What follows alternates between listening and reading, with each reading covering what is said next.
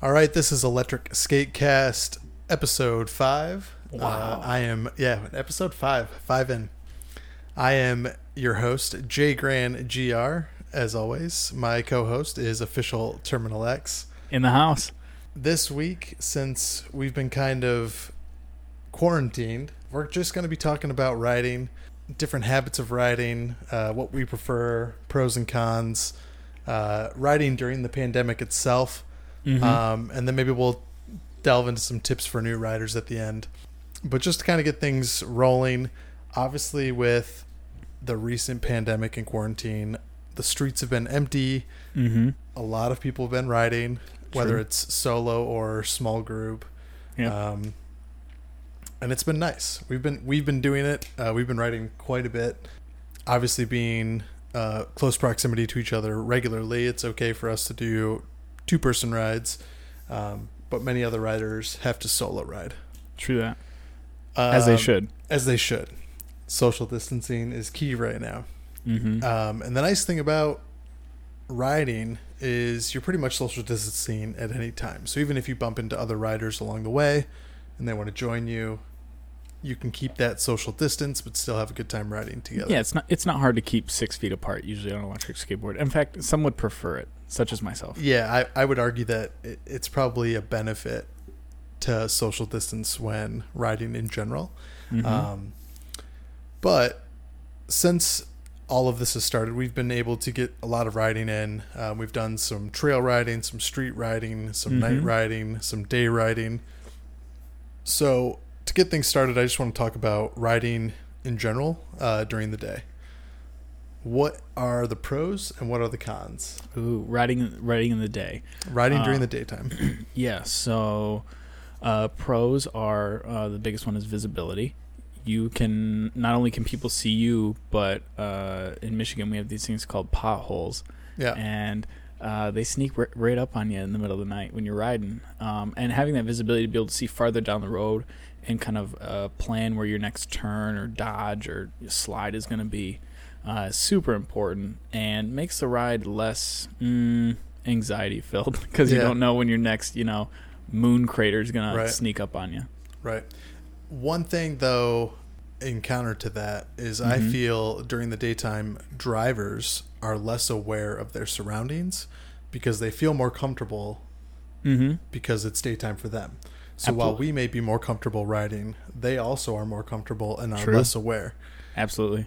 So, yes, it's also a pro to be more visible and you're having to be less aware of your surroundings. Mhm. Um, it's also a con because drivers are the same way. yeah, they're just an autopilot. Yeah, absolutely. And a s- example of this is we were riding the other day during the day. It was it was Oh yeah, daytime. it was broad daylight. Uh, we're just riding in a bike path, uh, very clearly marked bike path on a straightaway road, and we had a car on our left Yep. and a car in front of us on our left, mm-hmm. and the car in front of us, uh, lovely old couple, Oh yeah, bless their hearts. were not paying attention at all At all. and cut us off. I was a mere inches away from slamming into the back of their car. They slammed on their brakes and swerved into the bike lane because they wanted to look and see if their favorite local restaurant was open or not. I, I'm telling you what, I, I when I saw it, so I was behind you when this happened, uh, probably 50 feet, so enough plenty of time for me to dodge. But as I saw it happen, for a sp- mm, a few seconds, I thought this was intentional. I should get out my phone and film because something's about to go down. And as I passed them, I look, I wanted to look in their car because I thought, are they gonna? As I passed them, are they gonna gun it and try and hit me or something? I, Right. I it it seemed so purposeful uh, the way they brake yeah, checked you. blatant. Yeah, even though you were you were right there, they passed you. I watched them pass you. They they were very visible of where or they had a lot of visibility of where I was. Absolutely. They could clearly see me. Mm-hmm. Um, and on top of that, there was two people in the car. So Yeah. the first person didn't see me. The second person had to have, or it would be very unlikely that they both missed me. And and as I passed them, I I looked into their you know into their car just to be like, what in the world's going on in that car? And they didn't. They weren't looking at either of us. They No. were straight up looking into that building. Yeah, Uh, they were looking into the building, trying to see if it was open or not. But that kind of ties in the fact that like people are way less aware during the day. Mm-hmm. Um, True that. You also get a lot of people that drive during the daytime that don't normally drive at night. Mhm. Um, like my grandparents, they don't really drive at night. It's They they're older. They try and drive during the daytime when they can see everything clearly. It doesn't necessarily help them all the time, but you also get people that are like young new drivers, uh, Mhm. people with driver permits that are learning to drive. right. They have restrictions where they can only drive during the day in some states.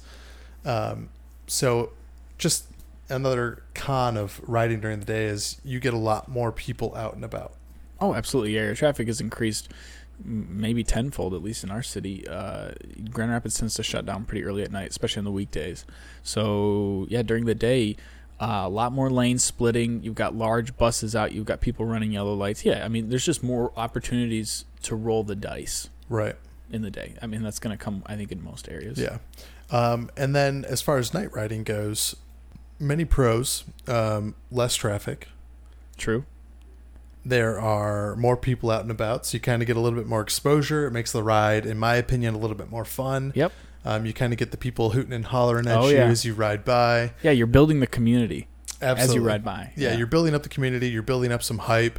Um, it's what makes the group ride itself so fun. Um, Mhm. is, is jamming out with all of your buddies, whether Yep. you have uh, an earpiece in, listening to music in one ear, so you can still be aware of what's going on around you, Mhm. or if you have a speaker, uh, you know, on your hip where you're listening to music. Mhm. It just adds to that dynamic. Absolutely. Um, I would also like to point out blinking yellows are amazing. Yeah. Should you still look while you're crossing? Yes. You know, it's a yellow for a reason, you know, caution. But blinking yellows, man, at two in the morning when it's just when the streets are deserted and you can just cruise downtown, especially here in Grand Rapids. Oh man, it, it it's hard to beat. It's one of the reasons why I love late late night rides, despite not being a, a, a night owl myself. I just love those empty streets and blinking yellows. It's a great combo for a, an electric skateboard rider. Yeah, absolutely. And it, it there's definitely still that uh, yield of when you come up to that blinking yellow, kind of double check, make sure there's nobody Oh, flying yeah. through it. But I feel much more comfortable going through a blinking yellow than I would coming up to a blinking red or a solid red and saying, Mhm. okay, there's no traffic around. Is it okay for me to go? Absolutely. Am I following bike laws by like going during green lights, red lights, etc.? Mhm. Um, obviously, you always want to try and adhere to all traffic uh, rules and regulations of your area, Yep. um, and only do what you are comfortable doing. mm-hmm. But at night, it definitely makes it a lot easier when you have one less thing to worry about. Yeah, and, and like I said earlier, just having the fewer cars on the street. Um, in, in a lot of areas of downtown Grand Rapids, you're right, you have the two lanes. You have the left lane and the right lane. So fewer vehicles and more space. I mean, it's an e-boarder's dream. Yeah, there's nothing more enjoyable than carving across two lanes of traffic So nice. at 2 a.m. Yeah. on a nice, empty, smooth road. Oh, man, it's hard to beat, especially with some music. Absolutely. Um, and one thing that I, on the reverse side, I think is a negative of night riding is your visibility is much less. Absolutely. Both in the fact that you can't see as far, uh, things blend in with the pavement when it's black out or dark out, True. And on top of that, people don't see you Yeah. at all. Yeah, man, reflective reflective material. Um, I wear a red light on the back of my helmet usually, and now I kind of have this Iron Man piece, chest piece that goes on my chest uh, that I wear at night, as well as as a red piece on the back too, um, so people can see me. Um, I usually have it flashing, so because that flashing light they say tends to attract more attention than just a solid light right. and then uh, so I can see things. I found that while Shredlights and you know the the chest Iron Man harness, those are good so people can see me. I found that a good mini high powered flashlight in my hand is much more usable um, for seeing because I can point it in any direction. Yeah, absolutely. Yeah. Well, they make very high quality gear to make you more visible, um, such as like running vests and things like that. Mm-hmm. Um, they have whether it's high vis tape on them, um, high vis light rigs Mhm. like you're talking about, where you actually strap it on. Um, but yeah, I, I would agree that a handheld flashlight will go in the right direction of being more visible than anything else. Mm-hmm. Mostly because one, it's easy to change the batteries on. Two, you can point it to exactly where you're seeing. And three, uh, if somebody is driving at you, you can kind of blink it or flash it at them so they can see you and be Yep. more visible. obviously you want to respect the drivers as well and not be like shining it in their eyes. Uh, Exactly. but it is very nice to you know blink it at somebody or blink it in the direction you're going to turn. Um, using it in different ways to emphasize what you're going to be doing as a rider um, to those people in the surrounding area definitely helps. Yeah, two two small points. Did you know that Lazy Roller makes a reflective uh, hoodie? A reflective I, helmet I hoodie? did not know that. I, I don't know how much of it is their design versus them incorporating it from an existing manufacturer, but yeah, they actually sell a reflective hoodie. I Um, do know um, another shout out to Lazy Rollers. They do have some pretty cool like light armbands Mhm. and leg Yeah. bands, um, and that's kind of a cool thing that um, ties into like the light rig that you wear on your chest. Mm-hmm. It's something that you can strap onto your wrists, your arms, your ankles to help grow that visibility. Mhm. Um, and that's one thing that like lazy rollers, I think, as a whole, does very well at is emphasizing rider safety. So it's Yep. protective gear, visibility gear, Yep. um, all sorts of things to increase your safety while riding. Um, Mhm. And lazy rollers is like probably one of the top tier for that. Um, I don't know of any others that are emphasizing the visibility factor um, and the safety factors, such as lazy rollers. Um, I know Shredlights; they say that their lights are high vis and things like that. Mhm. But I also think that they do it based on the fact that they want to project layout in front of the board, so you can Right. see and be more visible that way. Sure. Whereas lazy rollers is more about safety. Um, they're not trying to project light; they're just trying to show exactly where you, the rider, are. Hmm My second point, uh, a little bit on the note of the Shredlights, is that we have a rider who carries such in, in our group here for Grand Rapids E-Skate. He carries such a powerful flashlight that when we're riding and he'll turn around to talk to me about something, Mm-hmm. he's actually blinded me a few times. So it's actually backfired yeah, uh, and and and caught me off guard, and I actually had to shut my eyes while riding in the dark, which is pretty terrifying. But it was better than facing that super bright flashlight. So please be careful where you shine that thing. Just because somebody's in a car doesn't mean you know they're trying to be a threat. You know, and and purposefully shining that in their face. yeah, Uh, not a good idea. Um, and it will blind them, uh, especially if it's one of those really powerful flashlights. So be yeah, careful. absolutely. Um, so obviously, there's pros and cons of riding during the day and night, but there's also pros and cons of riding whether it's a weekday or a weeknight. I personally think riding during weekdays at night is the optimal time. Oh yeah. Um, there's a lot less traffic. People aren't Mhm. out and about uh, cruising the streets unless they're doing physical activity or mm-hmm. getting groceries or something like that. So your traffic is a lot less if you're riding after like 5, 6 p.m. But you also get low traffic on like late weekends. So Sunday nights, Sunday mornings, Sunday or nights are good. Yeah. Saturday mornings. Barely anybody's out Saturday Yeah. morning. Um, but then you also have the reverse of like Saturday and Friday nights are awful. Like I would never ride a Friday night or a Saturday night unless I was visible and had lights and a large a lot of people yeah a large group there's definitely power in the group there one thing that's important to note though is that these you know electric skateboards have originated and continue to dominate in the personal commute right the last mile vehicle so a lot of people whether they like it or not are riding these things during busy times The peak rush hours. hour Right. right yeah um so I think the people that that ride more for fun, like I don't really commute with mine anymore. I might ride mine to class or to the, to the grocery store, but that's a pretty small distance. Uh, riding to and from work, a, a lot of people do, and uh, I think that changes the game a lot. If you're using it more for a utilitarian purpose, um, you're gonna be riding during those busy times. Yeah, absolutely. And I think, um, I, I mean, I used to be, I used to use my board for commuting purposes, basically strictly for that. Mm-hmm. Um, it was about two, three mile uh, direction.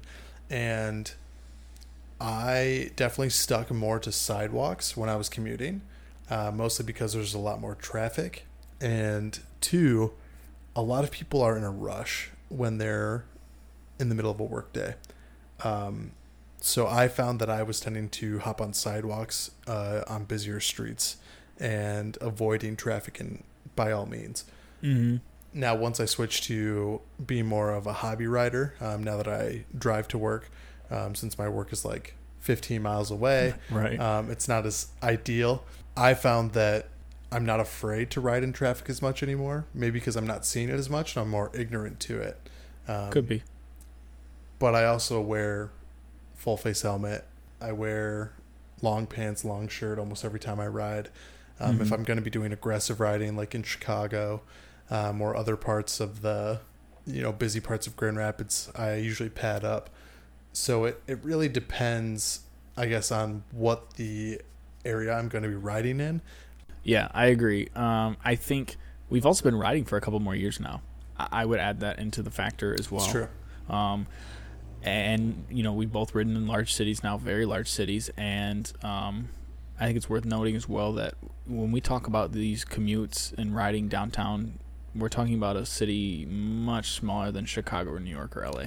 Absolutely. Way fewer bike paths, and while it can get packed downtown in terms of cars, in terms of uh, the amount of cars per square whatever block, um, I still see a, a huge potential for cars to just floor it downtown and hit 40 very easily down some of the main streets um, as soon as they feel like they get a breakaway, which just isn't possible in Manhattan or Chicago uh, during rush hour. It's bumper to bumper. You're Right. crawling, and and that's where the last mile vehicle uh, comes into play. But in our city, I feel that having less traffic actually can play into being slightly more dangerous because it emphasizes the cars to speed up because there's there's fewer cars on the street, right? You, so you just lay down the gas, and with fewer bike lanes, you end up on the sidewalk because you just don't feel safe with these cars flying Yeah. down the street. Yeah, in my opinion. No, and that makes sense. I mean, in New York, uh, Chicago, these areas where they get bumper to bumper traffic, you definitely see a lot more borders like lane splitting, Yep. um, following bike paths that normally we wouldn't take. Um, and I think a large part of that is they're trying to get from point A to point B in the most effective way. Yep. Um, and in Chicago and New York, uh, Boston, cities like that, they're used to people splitting lanes. Um, Mhm. So it's not something where the drivers are necessarily going to be more aggressive towards you. Right. If we were, if we split lanes in our city, people tend to look at us like we're crazy. Um, I've I've even had people comment on posts that I've made like, "Oh my God, what are you doing? That's so dangerous." right. I Um, have too. But in reality, it feels safer for me to lane split so I don't get slammed into by the car behind me. Um, right. Or, You're not pinned in between two cars. You're right at the front of the right, line. right. Or at the uh, example of earlier from the bike path, I don't have a car swerving into me. Um, Mhm. most people, when we're lane splitting, are stuck at lights, Yeah. and we're trying to get up to the front so that we can avoid the traffic. Yeah, it's very rare in our city for us to be lane splitting while two lanes of cars are moving because Right. they're usually moving much faster than 25 miles an hour. Even though that's the speed limit in our downtown Grand Rapids, like I said, fewer cars, they're just going to gun it until they're getting to wherever they need to get to. Um, and then my final point that I just thought of, I don't know as much about Chicago, but but places like Manhattan that are primarily one-way streets where you have multiple lanes, so you have a slow lane and a fast lane way more conducive for something like an electric skateboard where a car if it's not if it's fed up with you can just pass you on the left right? Right. um, and then it creates that opportunity for lane splitting. Here in grand rapids we don't have as many one ways we don't definitely don't have a grid system like new york. It's much much smaller. And um, i think that would be more ideal for e-boarding but i think just uh, cleaner and more bike lanes would, would be enough for me I'd, I'd be happy with that Yeah, and that is definitely one thing that's nice about um, New York and Chicago is they both have some pretty large dedicated bike lanes, bike paths, Mhm. um, things that go along the coast or along river walk, um, things like that that we don't really necessarily have here in our city.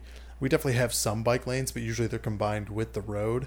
They're not like their own separate freeway for bikes. It's it's just oh here's a, a right lane of the road that's dedicated to bikes. yeah and, You know, and it quote will unquote. Yeah, and it will appear and disappear pretty quickly, and then all of a sudden people are angry that you're in the lane, even though there was a bike lane there hundred feet ago. It, it happens. It's unfortunate.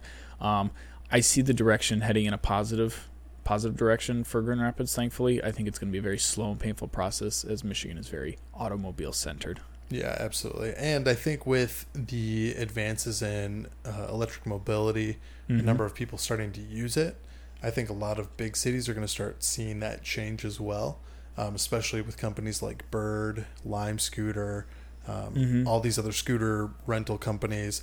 they all are in these major cities and they need that infrastructure of bike lanes, bike paths, sidewalks that are quality enough that they can rent their scooters out and not have people get into accidents. True. Um, because with those companies, they ask you to wear a helmet, but most people don't. And a lot of people have been getting hurt riding these things because they're not wearing helmets. Um, whereas a lot of uh, people like us, EUC riders, scooter riders that actually Mhm. buy their scooters, we all recognize the need for helmets, Oh, the yeah. need for protective gear. Um, so I think that plays a big part of it as well. So with that visibility aspect, we kind of touched on it briefly. Um, riding in a group, obviously, you have a little bit more confidence Mm-hmm. in your mind. What is the ideal group size for our city, um, and what do you think the ideal group size is for larger cities? Um, you've kind of had some experience Mm-hmm. riding in NYEF, where you were in a group of like 200 people, Mm-hmm. and you've also had experience riding with, uh, you know, two people. So, Yep. in your mind, what do you think is the ideal group size for the varying city types?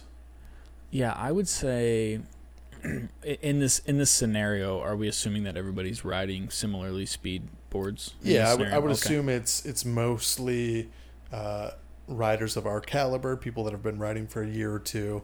Obviously, Okay. there's always a couple new riders that kind of get mixed in, Mhm. um, and they obviously with our group we try and put them in kind of the middle so they yep, know exactly. uh, there's somebody in front of them and somebody behind them that can kind of guide them. Um, so we're we're just going off of that example. Okay. Yeah, I would say.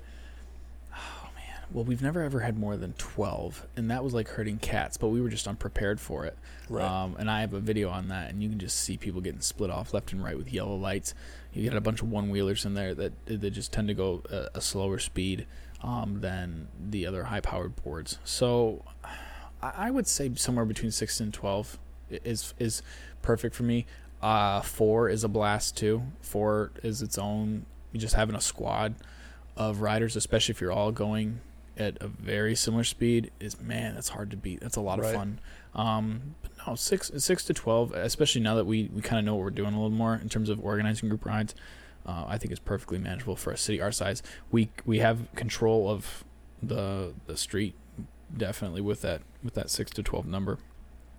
Um, with regards to larger groups, um, I would say you know a, a good twenty to thirty with squads of seven to ten are are, are straight. Given you know red lights cutting up the group, if everybody kind of has a squad leader, uh, somebody that you follow that knows where they're going, and you just stick with them no matter how fast or slow they're going, I think you'll tend to have more of a manageable, uh, more more enjoyable group ride. Uh, unless you know where you're going, in which case you know you can bounce from from squad to squad. Right. But I, when I'm in other cities, I don't know where I'm going, so I usually pick somebody with a similar board to me, and I kind of keep them in front of me. But but yeah, as as to what you said earlier, keeping new people in the middle is one of the most important things for organizing group rides, in my opinion, because you they're not they're not lost. Yeah. there's somebody ahead of them pointing the Right. way, and there's always somebody behind them, not just to uh, keep them organized, but to keep cars from getting close to them, so they're they're less nervous. So there's not a you know a giant bus uh, right on their their skateboard tail, and I think it just keeps them in a lot more comfort. You can easily communicate because there's plenty of people around them, um, and you just kind of sort of creating a uh, a bubble of experienced riders around them. I think Yeah. it can't be um, emphasized enough. Well, I think you touched on a good point as well. Um, when you're in a group ride situation um, where you are newer or unfamiliar with the territory, finding a rider with a similar board as you is a great idea. Um, whether you're finding somebody who has a boosted board or you're finding somebody who has a Meepo or a Mhm. Day or a LaCroix, whatever your board you're riding, you want to find somebody that's in a similar board um, or on a similar board or similar e mobility. Um, some people use EUCs, but you want to find somebody that's in that same group as you Mm-hmm. because it's going to be easier for you to one keep up with them. Two, if you have issues with your board, they're going to have more experience knowing how to oh yeah. manage Definitely. the problem, um, especially if they're experienced riders. Mhm. Um, and three, if your battery dies, chances of one of them having something to replace your battery or having something like that to help you get along is going to be Right. much higher. Fast charger. Um, now, we've definitely ridden with mixed groups. Oh yeah. Uh, when we were in Chicago, I had uh, boosted XR die because I was like flooring it the whole way. Right. Um, I ended up getting towed by a couple one wheelers. Um, Something you never thought would happen. which I never you? thought would happen. but it was it was the greatest experience of all time. Um, I basically had these two one wheel guys, and they were I, I don't remember their names, but they were absolutely amazing. Shout Um, out to them, Chicago Shout out to the. Chicago great, one great wheel group, of guys. Yeah, they they basically towed me like a mile, um, and, and it was it was one of the most fun experiences I've ever had. Um, it was like bitter cold out, windy. My Oh, yeah. board was dead. I had actually had my board die because I was towing another person on Oh, their man. boosted. So it was basically like this tow train. Oh, so yeah. I towed a boosted guy who showed up late and he only had an SR battery. Oh, I was Lord. like, oh, I'll just tow him. I got an XR. Then my XR died, so I got towed by some one wheels. And by the time we got to the charging location, basically everybody was dead. All the boosted boards were dead. The one wheels were dead. Um, but it was a really cool dynamic of having like these mixed group of riders. Um, but it was very difficult to be towed by a one wheel. We had to have some space between us. We had to use a tow strap. It wasn't Mhm. like I could just grab his hand and he could pull me. Um, because one wheels obviously have to focus on balancing as, Oh, yeah. on top of gaining speed and slowing down. Um, luckily, with my board, the boosted, you're able to brake. Um, and I think most boards you can brake once your battery's depleted. Yep.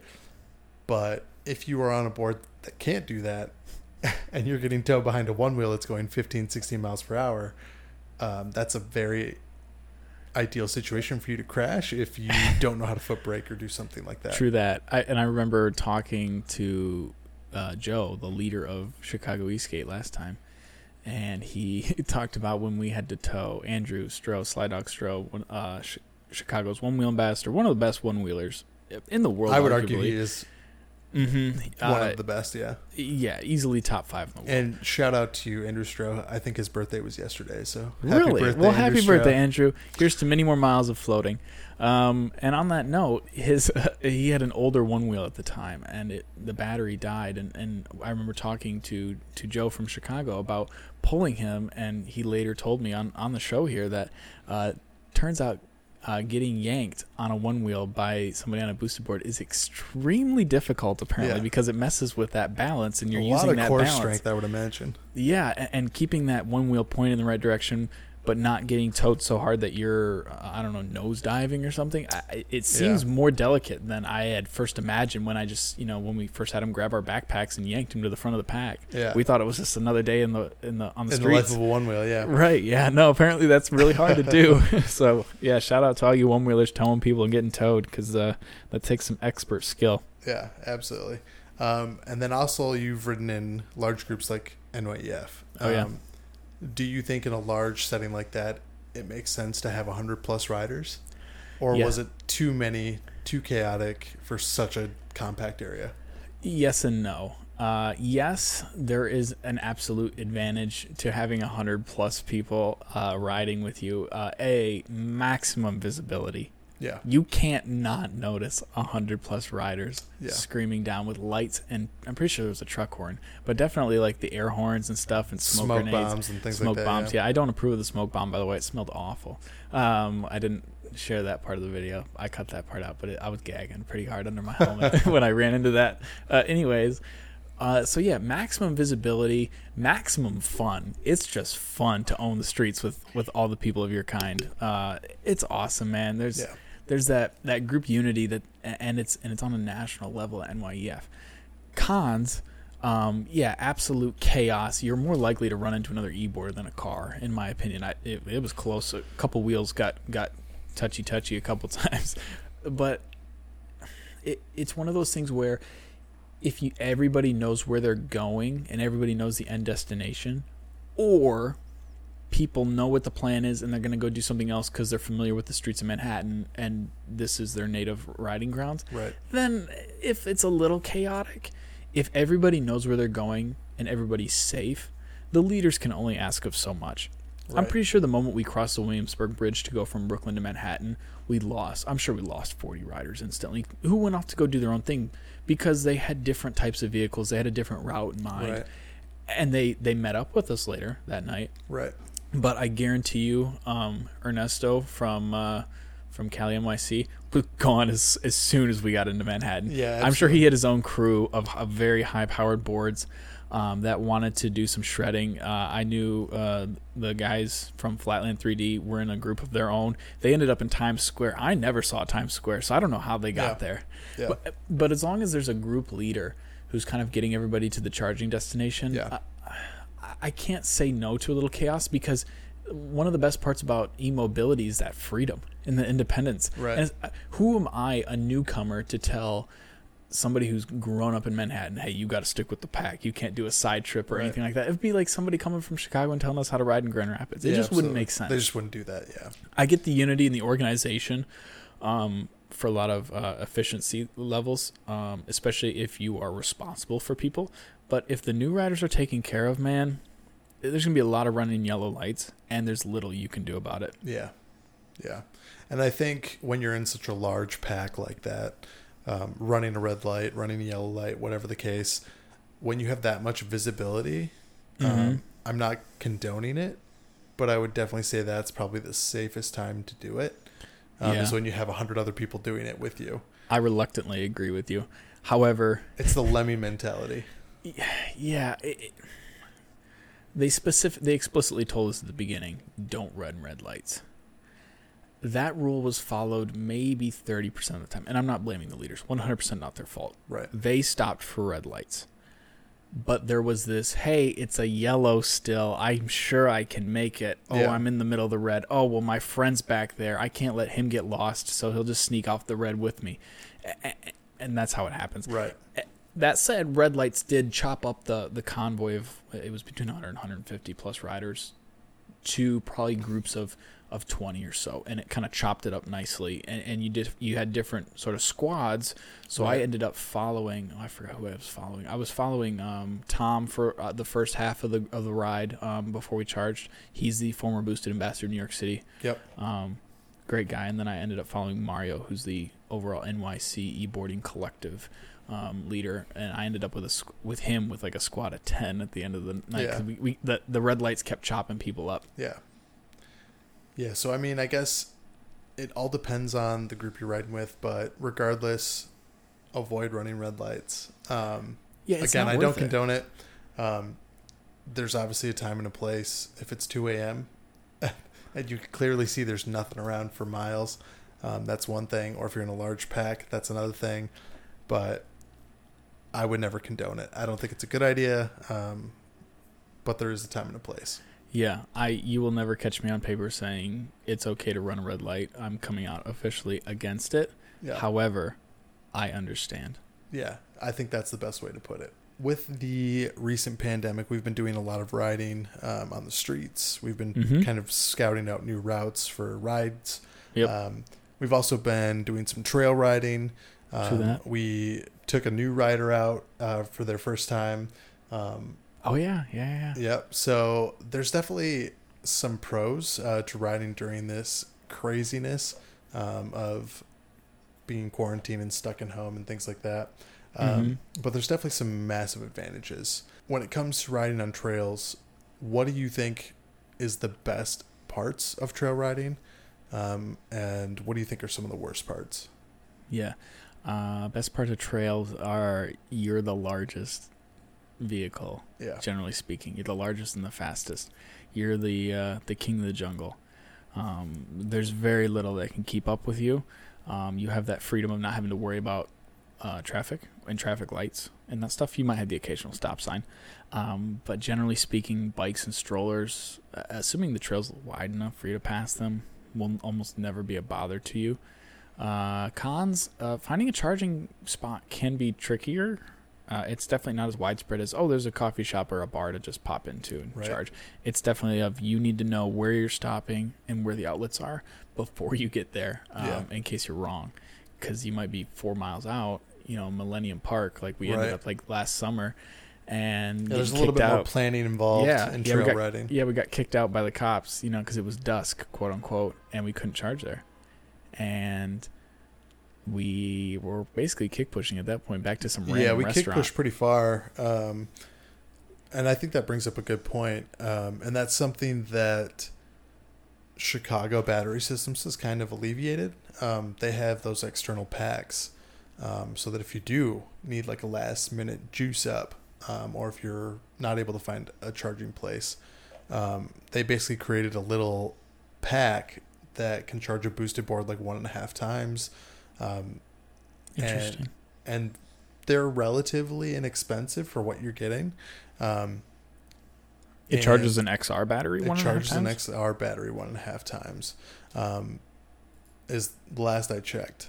Um, obviously, they can do different things and customize them, um, but in those situations when you're going to be doing trail riding, having an alternative power solution is probably preferred. Um, or Mhm. bringing an extra battery, whether it's a standard range, smaller battery, a larger battery, whatever. which we've done. Yeah. But having a backup battery is probably a good idea. Yeah, I would. Yeah, especially if you don't know where your final destination is and you're kind of guesstimating range and mileage.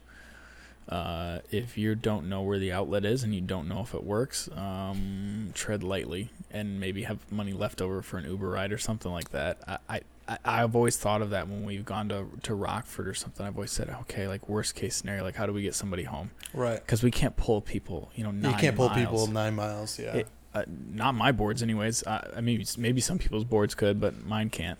yeah, I would say a majority of boards wouldn't be ideal for towing someone a nine mile stretch. Exactly. Yeah. So so uh, as a group leader, especially if you're planning group rides with your friends, I highly encourage you do the ride yourself once or twice.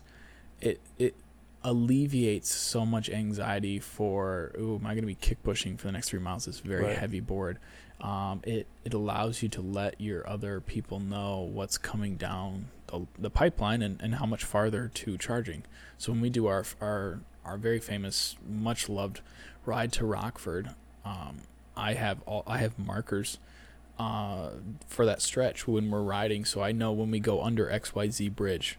That's exactly yeah, this much battery. Yeah. Exactly. So then I can check with everybody while we're riding. Hey, how's your range? How's your range?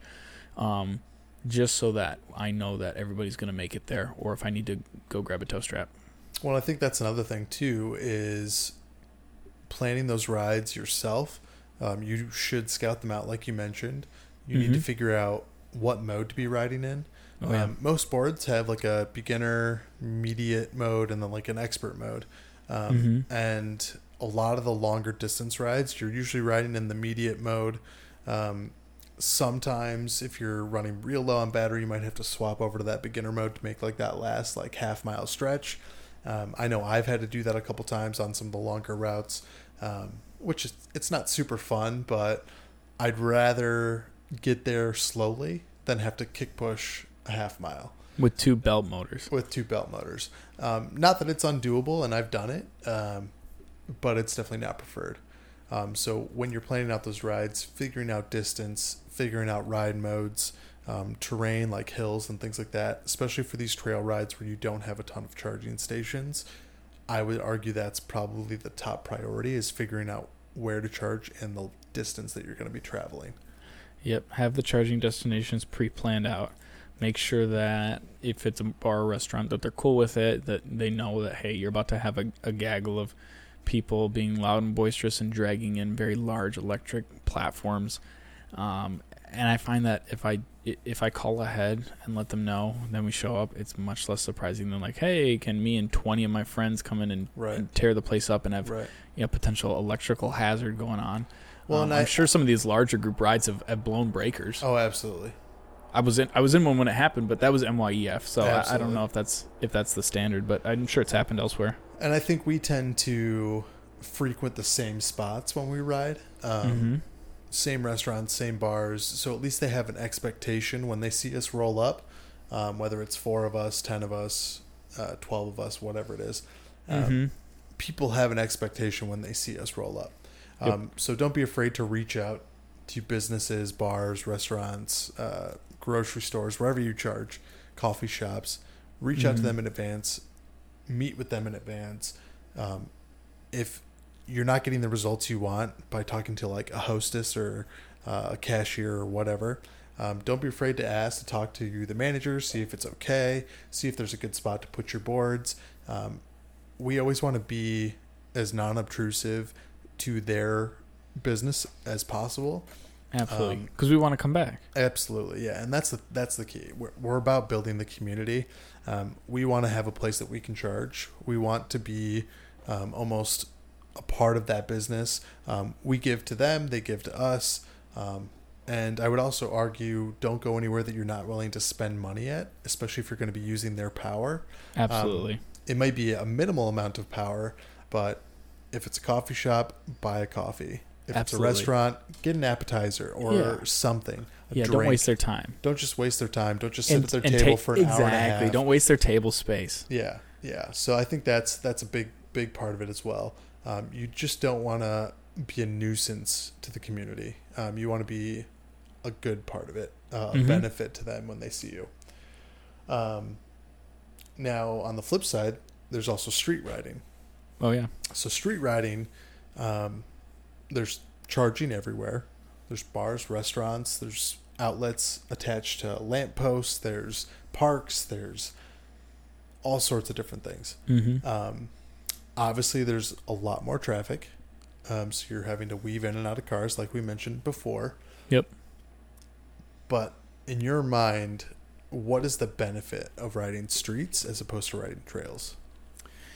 I think there's an added thrill of being not the only vehicle uh, and having that dodge and weave effect and, and having the, the city and the, the the life of the city around you kind of surround you and envelope you as you're riding through it, especially in a large city. Um, it is tough to beat, man. I would also argue that large cities have more bike paths than, say, like a small town. So, um, you know, if you, I, I encourage you as somebody who grew up in a very small town compared to a lot of these places that have um, big e-board populations. If you live in a small town, I encourage you to take a weekend and go to a large city, get up, meet up with the group ride, um, get with the the local E-Skate community there, and, and see what's going on, and, and, and do a weekend there. Because I'm I'm sure I'm sure you'll learn so much, and you'll have a blast. I, I've never regretted a single trip. Um, Chicago, Detroit, uh, Toronto, New York City, LA. They've all been amazing, amazing. Um, very welcoming to new people, especially if you let them know in advance. And uh, wow, very accommodating. yeah, absolutely, yeah. Um, so I, I think there's there's an added flare of adrenaline and fun when you're riding in the city and you kind of have that that that life and that vibe around you. Um, other pros, uh, it's it's really easy to just pop into a shop real quick and charge. There's more availability there, like you said, the outlets on the streets too. Um, if you're really if everything's closed or something like that. Um, I, I don't know if the the traffic lights would be a would be a, a pro or a con being able to stop and go i would love to be able to go constantly but i like the idea of not being hit by a car so to have traffic lights kind of slow things down um, there could be an argument made there um, while i can just kind of skirt right up to the traffic light the, the right up to the, the front of the line there Yeah. um, yeah, I, I love the ability to just kind of go in, not in circles literally, but to kind of do different loops through the city and always know that I'm a mile or two at most away from a place I guarantee I can charge my board or go home because we live downtown, technically Right. speaking. Um, so yeah, I it's easier to get more people down here too because it's a, a downtown or a large city is typically centrally located, so you can get more of your friends kind of in the middle versus way out in the middle of this trail that's not the same traveling distance for everybody. Well, and I think that touches on a good point too. Um, you run into people that are also new riders. Absolutely. Um, All the most time. of most of the time when we're riding in a group downtown on the streets, we're running into new riders, new one wheelers, oh yeah. people that see it and they go, "Oh my gosh, I have to get one of those." Yep, absolutely. Um, and that's probably like the biggest form of recruitment for our community is just getting out and riding. Um, yeah. I don't know how many times our Discord has popped up. Guys, I just found a new rider. I was out Oh, riding yeah. the streets, ran into like three one wheelers. Yeah, I'm exactly. getting them all in here. Um, Absolutely. and I that's love it. definitely been like the biggest benefit of group riding on the street is running into new riders, being able to grow our community, get more Mhm. riders. Um, I would argue like every year we've grown by like 15, 20 people. Ab- easily. Um, I think we're on like year three, and right now our our group is sitting at uh, just above about fifty. Wow. So a lot of those are one wheelers too now. Yeah, a lot of one wheelers have joined recently. Shout Yeah. out to them yeah, considering we started with just like six of us. at the most, At and the usually most. like and usually two or three of us meeting Yeah. at a time. Yeah.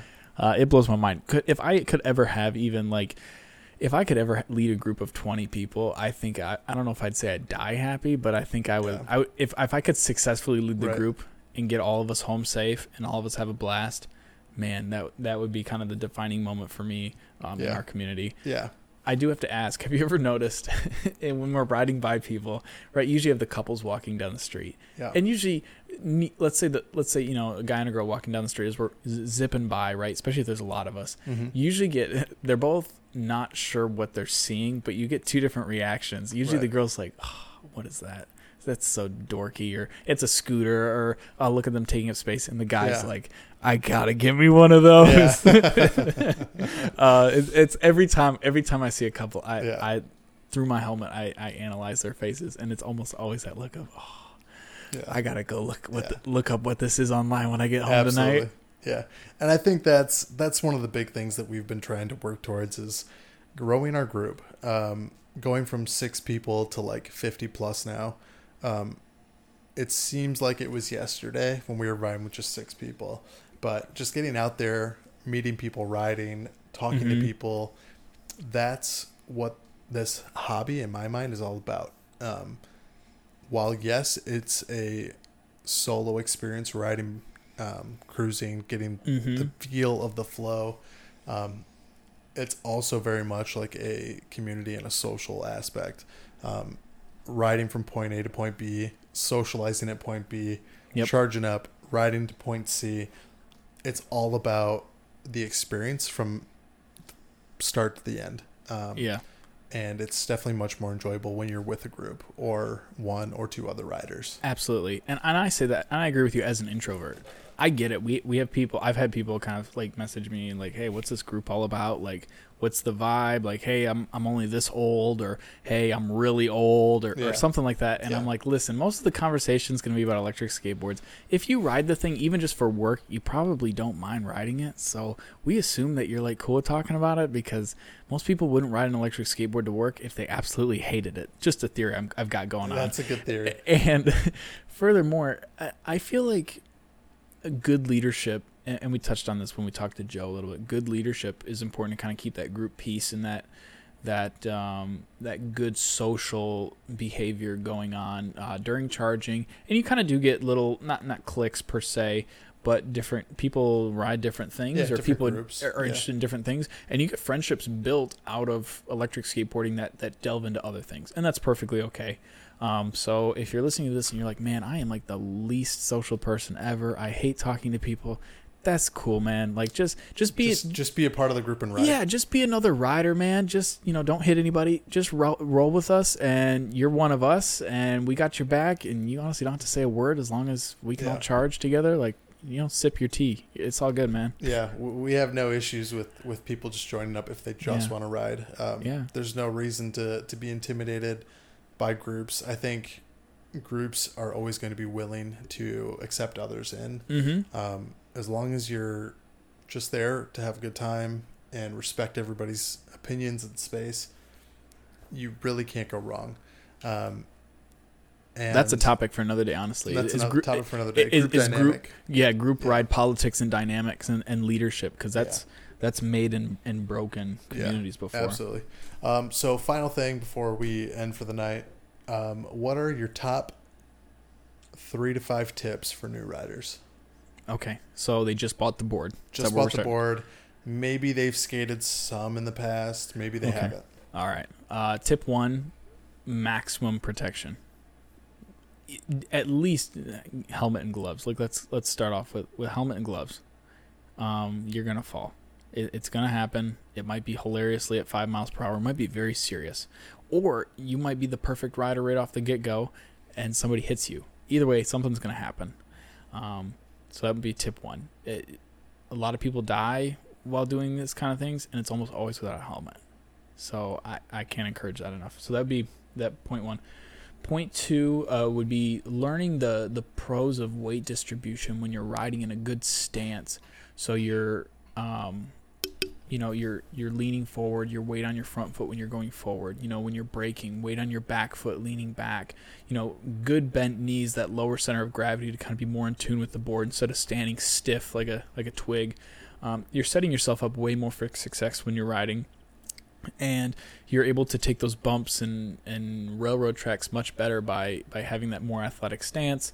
Uh, helps against speed wobbles, again, getting lower to the ground and, and, and using that weight distribution. Helps emphasize that, that muscle memory. Yeah. And, and, absolutely. And, and practicing that. Third and final tip, I would say ride defensively. And I kind of stole this from Reddit, only because I've heard it a million times from Reddit. Don't just ride like they can't see you with regards to cars. That's a common one, like right, like drive or, or ride your electric skateboard like they can't see you. I would say, and, and again, I, I I didn't come up with this. I would say ride like they can see you, and they are kind of trying to hit you. You know, don't you're nobody's gonna think you're cooler, and it's not worth the extra ten seconds you get to work earlier by doing something dumb or or very foolish with regards to how you ride with other vehicles in the road because you are sharing the road. Yeah, it, it's not yours. Yes, I get it.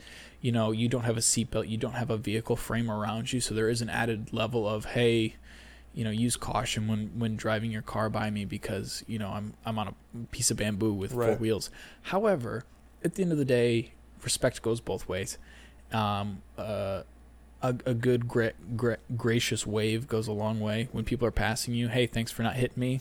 That's kind of what i always think every time every time you see me wave at a car i, I do it all the time. I'm always thinking like hey thanks for like letting me get home tonight alive. i just assume you're talking with your hands. I do talk with my hands you talk a lot. with your hands a lot so. i do talk with my hands a lot. Um, it's it's pretty hilarious. But i'm when i'm waving at cars as they go by or, or giving them a salute i'm just trying to establish peace with them and being like hey we're both on the street I'm going a little yeah, slower than you road. are. Yeah, I'm going a little slower than you are. Let's just roll with it. And, you know, hopefully the next time you see me, the experience goes the same and everybody gets home safe. So yeah. those would be my three tips for beginning riders. Obviously, there's a lot more to it, but I think that's a good place to start. And you'll be well on your way to uh, shredding the streets. I absolutely agree. So I guess that kind of rounds out uh, our segments for this week. Um, I do want to touch quickly on bio boards. They finally Gave yep. me something to look at on Instagram. Oh, they did. Um, they showed the full motor and truck setup, mm-hmm. and it looks great. I think they just posted the new deck too. Uh, deck schmeck. You can you can you can oh, attach shots fired. You can attach anything onto a good deck, and it'll be great. True. This is so uh, assuming they're using decent quality decks. Yeah, it's a, and it's a, it's a big drop through. As long as they're putting some quality motors, quality trucks, quality wheels, all that jazz, that's what I care about. I want high quality attachments to the deck because anybody can take a two by four and slap oh, some yeah. stuff on it, and then wow, look at oh, that, yeah. you got an electric skateboard. So as long as they're using some high quality stuff to build it, that's what I want to see. So thank you bioboards for finally posting something for me to to oogle at um, I, I, don't know what you've been talking about. they've been, they've been posting stuff for weeks. This is just the, this is the first thing that caught your eye. I get it. First thing that caught my eye. All i'm right, i'm fair. still excited but until i see a complete deck i think they're using the storm the core fence. too man. I think it's kind of, it, it I, them I'm being eager. in europe will be a different story versus the United States and Canada with regards to Psycho Tiller, NYC, Kaly NYC, and, and um, Lacroix, in my opinion. Uh, them being in Europe, mm, will they be just the European Lacroix, or will they be something bigger? I mean, that's we'll have to. I'd love to talk to them someday once their new product comes out and uh, and really delve into like where they see themselves in the market of last mile yeah, commute. Absolutely, yeah. I mean, I would love that too, um, because there are people like Psycho Tiller, uh, and Lacroix and stuff like that that are releasing products and letting me see oh, yeah. them. And sure, I'm getting stuff every Psycho Tiller puts some out like every week. It seems like he's just showing off products of, his, um, of a um, board that he's sending a customer. Though I don't know if that's yeah, the same but that's, thing. It is kind of the same thing because at least he's giving me something, a complete deck to look at. But BioBoards has released boards in the past. Yeah, but I'm just seeing like bits and pieces. okay. When they show me a full complete deck and hopefully talk with us, that's right. that's what I'm looking forward All to. All right, all right, BioBoards, um, I hooked you up. And also for any of our viewers, uh, while you're out riding, solo riding, or social distance riding, feel yes, free please. to uh, add us on Instagram. We'd love to see your daily routes that mm-hmm. you've been taking uh, to cope with the quarantine. Absolutely. Um, Take pics. take pics uh, at Electric Skatecast. We would love to see your daily routes. Um, I just I just want to see what everybody's up to. Mm-hmm. Um, because quite frankly, it's starting to get a little boring uh, being quarantined for 14 plus days. Uh, so let us know what you guys have been up to. Um, Yeah, and absolutely. as always, uh, feel free to follow us again at Electric Skatecast on Instagram. Um, we'd love to hear any feedback. Um, and we're just always looking for new content to talk about. Absolutely. Yeah, we would love people's feedback on the episode. If you think I missed something uh, on a rider tip or uh, a good piece of insight, if you ride regularly with some of the larger groups um, in the world, uh, slide into our DMs. Uh, either Electric Skatecast or, or mine is fine. Just let me know um, your thoughts on the topic. Uh, I try to chat up everybody I can. Anybody that messages me, I try to have a good conversation with them. Um, and oftentimes I learn stuff. And and a lot of stuff you hear on this podcast, I've, I've picked up from other riders. So by all means, share your knowledge. I'll do my best to credit you. Um, all right, appreciate that. And as always, and until next time, I'm Jay Gran GR, and I am with Official Terminal X, and you can follow us at Electric Skatecast. Thank you, and have a good night. Stay safe. Wash your hands.